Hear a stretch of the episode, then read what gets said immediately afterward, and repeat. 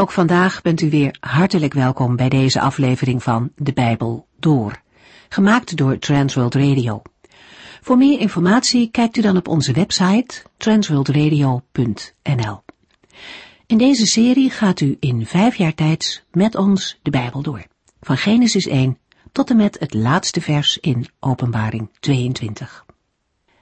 Jesaja 6 speelt zich af in een onzekere tijd. Het is het jaar waarin koning Uzia sterft. Er was voorspoed geweest onder de bekwame leiding van deze koning. Het was echter de vraag hoe het koningschap van zijn zoon Jotam zou uitpakken. Er dreigde oorlog en dan waren er ook nog eens de Assyriërs. Dit volk kreeg in snel tempo veel macht en vormde een reële bedreiging voor de onafhankelijkheid van Juda. In die spannende tijd wordt Jezaja opnieuw geroepen door de Heere God. En de manier waarop dat gebeurt laat zien dat niet de aardse koning, maar de hemelse koning regeert. Want ook al is de aardse politieke situatie nog zo onzeker, de troon van de Heere staat vast. Jezaja krijgt een visioen waarin hij de Heere op zijn troon ziet zitten. De eerste versen beschrijven de grootsheid en de heiligheid van de Heere. Serafs, bijzondere engelen, vliegen en roepen naar elkaar dat de Heere heilig is. Ze herhalen dat drie keer, waardoor de heiligheid van de Heere extra nadruk krijgt.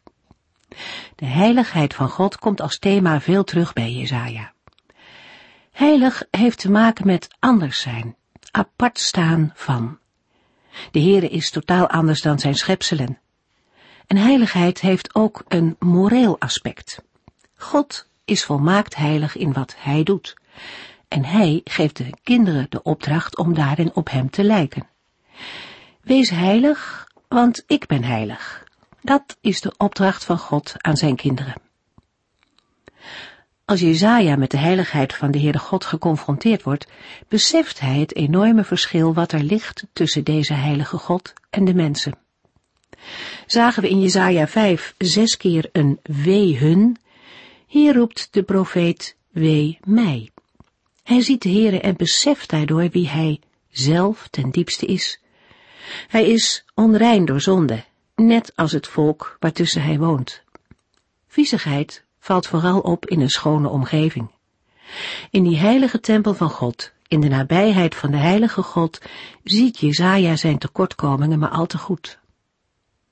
Het antwoord van God is niet dat het wel meevalt met Jezaja en dat het er niet toe doet. Het antwoord van God is verzoening. Zijn zonden worden vergeven. En dan is Jezaja klaar om Gods opdracht te ontvangen. Hij is bereid om te gaan en de boodschap van de Heer op aarde te brengen. In Jezaja 6 kreeg Jezaja de opdracht te profeteren onder een afvallig volk. Het is een zware taak, want hij zal de verharding van het volk ervaren en die houding leidt tot verwoesting van het land. Toch mag hij ook profeteren dat de Heere doorgaat met zijn verbond. In de volgende hoofdstukken, Jesaja 7 vers 1 tot en met 9 vers 6, wordt de thematiek van menselijke ontrouw en de trouw van de Heere verder uitgewerkt. Er worden allerlei kinderen genoemd. Seer Jasub, de zoon van Jezaja, Immanuel, de zoon van een onbekende vrouw, Maher Shalal Gasbas, een ander kind van Jezaja, en een toekomstig koninklijk kind. Deze kinderen dragen symbolische namen of aanduidingen die verwijzen naar het werk van de Heere. Waarom worden juist kinderen gebruikt om de boodschap van de Heere door te geven? Een aantal uitleggers suggereert dat ze onschuld en zuiverheid representeren. In Jesaja 7 vers 8 komt ook de dreiging van onderdrukkende volken naar voren, maar ook de hoop op redding. Uitleggers wijzen ook op de parallellen tussen Jesaja 7 en 8. In Jesaja 7 gaat het om het huis van David, met het oog op de komende verwoestingen. En in Jesaja 8 gaat het om het huis van de profeet Jesaja, in relatie tot de komende verwoestingen. Een belangrijk onderscheid is dat Jesaja 7 vooral spreekt over het koningshuis van David, terwijl Jesaja 8 de aandacht op dit volk, op Juda, richt. Vaak wordt in Jesaja 8 ook gesproken in de derde persoon meervoud. In Jesaja 7 vers 1 tot en met 17 gaat het over het teken van Sear Jasub en Immanuel. Voordat we gaan lezen in Jesaja 7, wil ik eerst ingaan op de vraag: wie is Immanuel in Jesaja 7 vers 14? De profetie over de geboorte van een kind met de naam Immanuel behoort tot de bekendste teksten in het Oude Testament. Dit komt door de verbinding met Matthäus 1 vers 23, de geboorteaankondiging van Jezus Christus. De vraag, is de aankondiging door Jezaja een rechtstreekse messiaanse profetie of is er een ander verband? Heeft onder uitleggers steeds voor discussie gezorgd. Dit omdat de uitleg van Jesaja 7 vers 14 bepalend is voor de uitleg van de hele pericoop. Daarom is het goed om eerst aandacht te geven aan de vraag: wie is Immanuel in Jesaja 7 vers 14? De eerste opvatting is dat een onbekende vrouw in de tijd van Agas binnenkort een kind krijgt. Zij zal hem een naam vol hoop geven in een periode van dreiging. De naamgeving is haar beleidenis. God is met ons. Terwijl velen denken dat de Heere het volk heeft verlaten, of denken dat er gezocht moet worden naar een aards bondgenootschap met Assyrië. Binnen deze uitleg krijgt Jesaja 7 vers 14 in de tijd van het Nieuwe Testament een actualisering in de geboorte van de Heer Jezus Christus. Een groot voordeel van deze uitleg is dat het teken past in de tijd van Agas, ook omdat er geen aanwijzing is dat een veel latere periode is bedoeld. Maar het is bij deze uitleg wel nodig om na te gaan of deze uitleg in overeenstemming is te brengen met Matthäus 1 vers 23. Een tweede opvatting is, de vrouw van de profeet Jezaja krijgt een zoon met de naam Maher Shalal Gasbas, wat betekent snelle roof, vlugge buit. Maar hij draagt niet alleen deze negatieve naam, maar ook de positieve naam Immanuel. Deze uitleg komen we al tegen bij middeleeuwse Joodse uitleggers, maar heeft ook nu nog steeds aanhangers. De voordelen van dit standpunt zijn de textuele samenhang en ook het feit dat de leeftijd van de kinderen van belang is. Een eerste bezwaar tegen deze benadering is dat Jezaja niet aangeeft dat de zoon in Jezaja 7 vers 14 zijn eigen kind is. Verder is het vreemd dat Jezaja zijn eigen vrouw een maagd noemt, terwijl hij al met haar is getrouwd. Een derde bezwaar is dat niet wordt aangegeven dat het kind beide namen draagt. Daarnaast zijn de toespelingen op de naam Immanuel in Jesaja 8 vers 8 en 10 niet duidelijk, omdat net daarvoor een andere naam is geïntroduceerd. Een derde opvatting is, een vrouw van Agas baart Hiskia. De belangrijkste reden voor deze populaire verklaring is het feit dat Jezaja spreekt over het huis van David.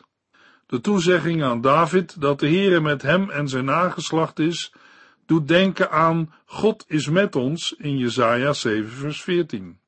De maagd is dan een vrouw uit de harem van koning Agas.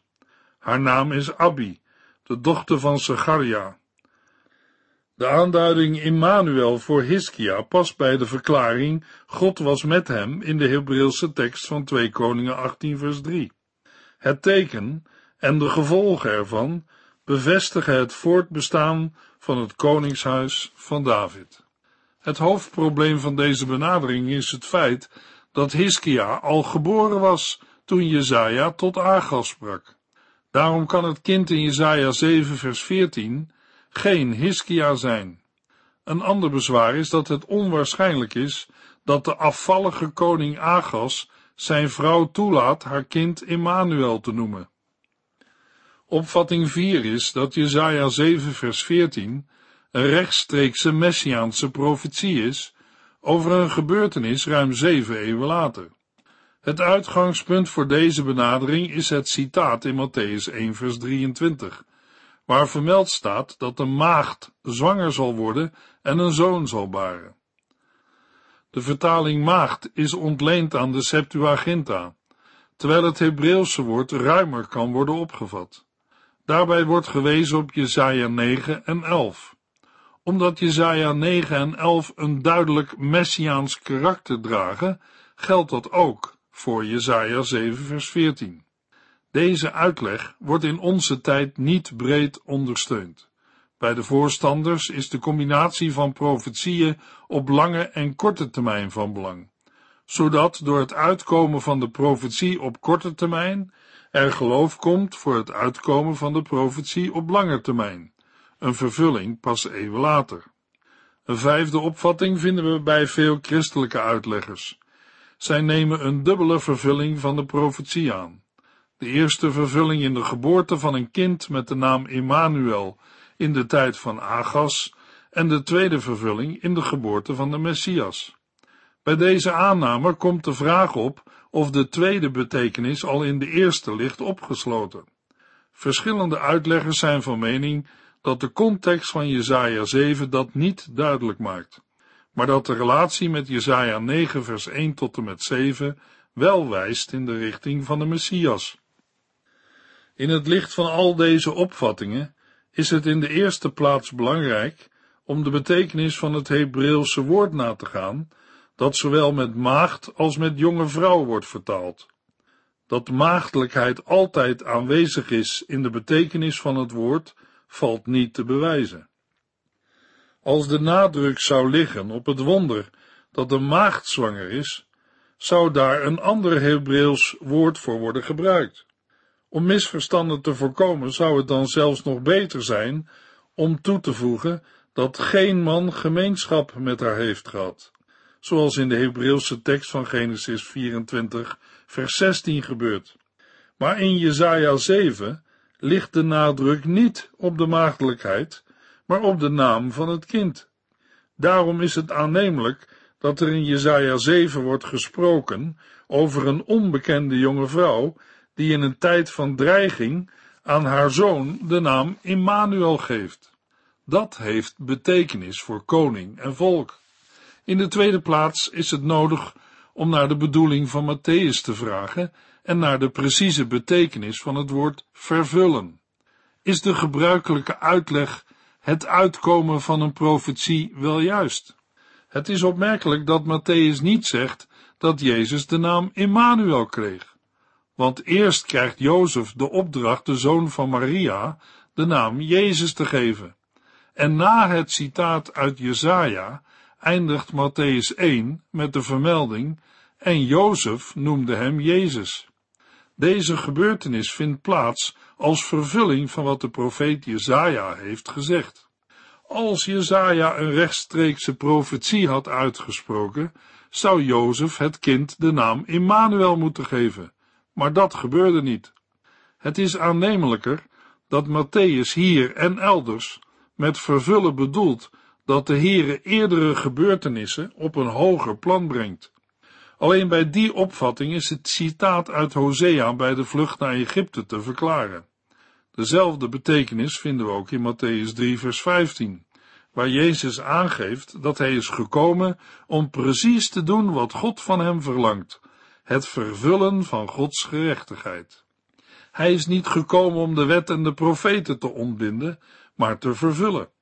Hij is gekomen om er de volle betekenis aan te geven.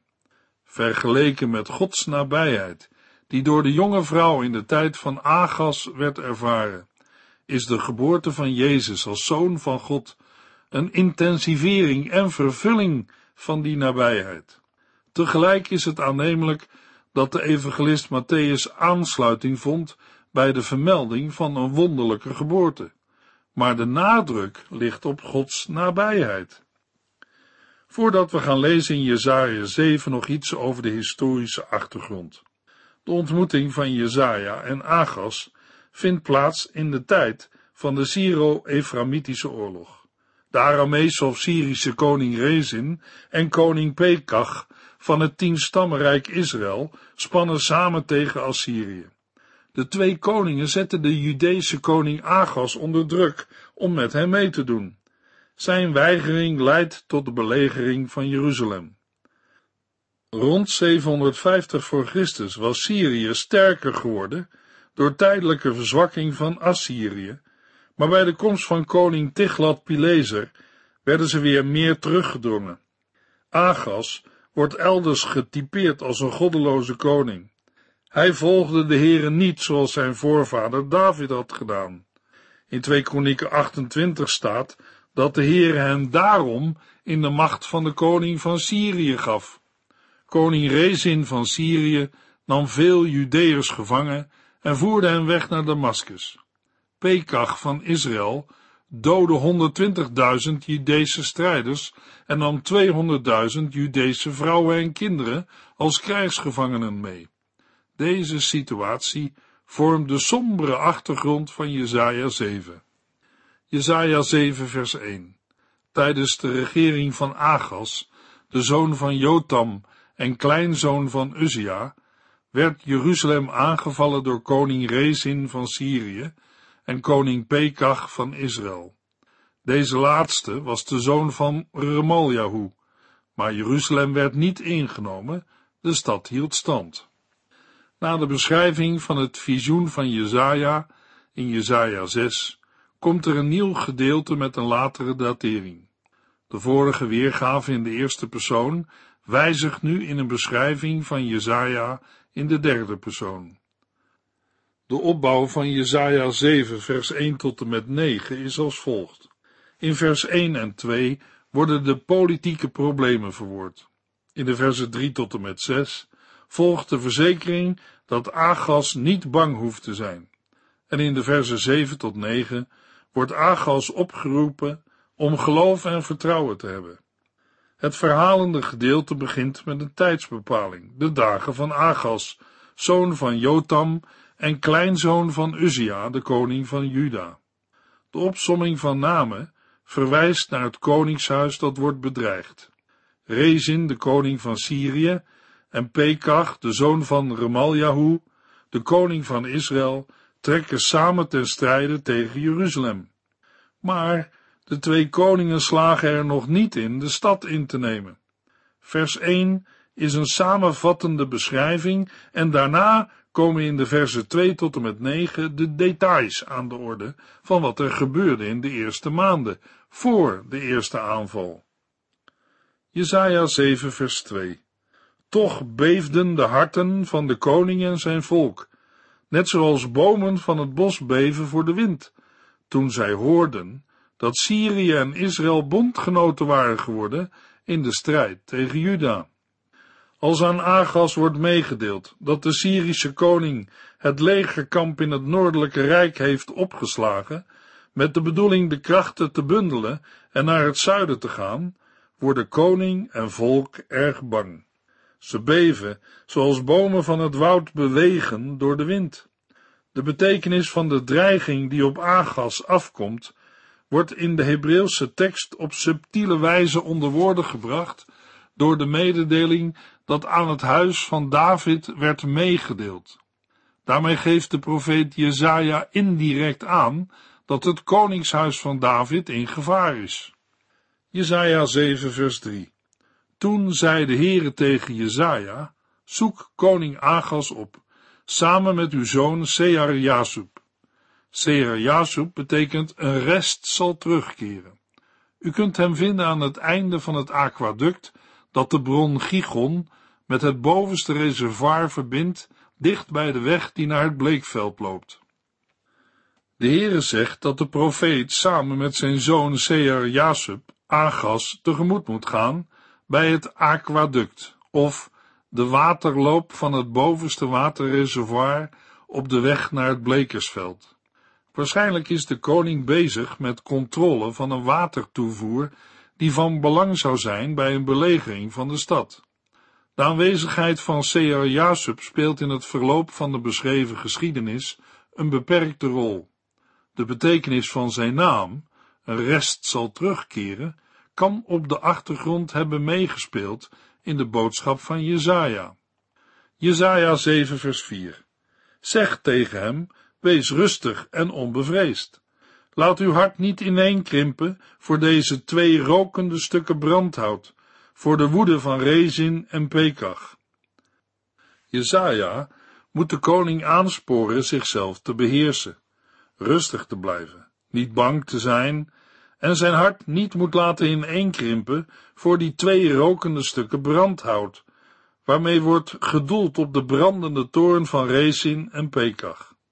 Pekach wordt in de Hebreeuwse tekst niet aangesproken met zijn eigen naam, maar aangeduid als de zoon van Remaljahu. Zo spoort de Heere de koning aan zijn zelfbeheersing te bewaren en niet impulsief te handelen. Agas moet leren niet alleen vanuit een menselijk gezichtspunt naar de vijanden te kijken, maar hij moet de gevaren bezien vanuit het oogpunt van Gods macht. De problemen zijn helder en worden concreet door Jezaja benoemd. Jezaja 7 vers 5 en 6. Ja, de koningen van Syrië en Israël trekken ten aanval tegen u en zeggen wij zullen Juda binnenvallen, zodat de bevolking in paniek raakt. We veroveren het en roepen de zoon van Tabeal tot koning over hen uit. Opnieuw wordt in de Hebreeuwse tekst van vers 5 de koning van het tienstammenrijk Israël als de zoon van Remaljahu aangeduid, in plaats van met zijn eigen naam Pekach. De beide koningen hebben gezegd dat ze zullen optrekken tegen Juda, zodat de bevolking in paniek raakt. Ze willen Juda angst aanjagen en het verdelen. Ze willen in het zuidelijke rijk Tabeal als nieuwe koning aanstellen. De identiteit van de genoemde persoon is onbekend, maar het zal iemand geweest zijn die wilde samenwerken met de beide koningen tegen de Assyriërs. Door dit voornemen verzetten Pekach en Rezin zich ook tegen het koningshuis van David en lijkt het einde ervan nabij. Jesaja 7 vers 7 Maar de Heere God zegt, daar komt niets van in, het gebeurt niet. Na de oproep en de toelichting geeft de Heere heilvolle beloften. Jezaja mag namens de Heere zeggen dat het niet zal bestaan en niet zal gebeuren. Wij zouden mogelijk eerder verwachten dat Agas bestraft wordt voor zijn afgoderij, of dat een oorlog uitgelegd wordt als straf, maar dat gebeurt niet. De profeet geeft alleen aan dat de twee koningen niet zullen slagen in hun plannen. De reden wordt niet vermeld, maar in vers 2 wordt in de Hebreeuwse tekst het huis van David genoemd, en daarmee wordt indirect verwezen naar de belofte van een blijvend nageslacht voor David. Jesaja 7 vers 8 en 9 Damascus blijft slechts de hoofdstad van Syrië, en koning Rezin zal er niet in slagen zijn grondgebied uit te breiden.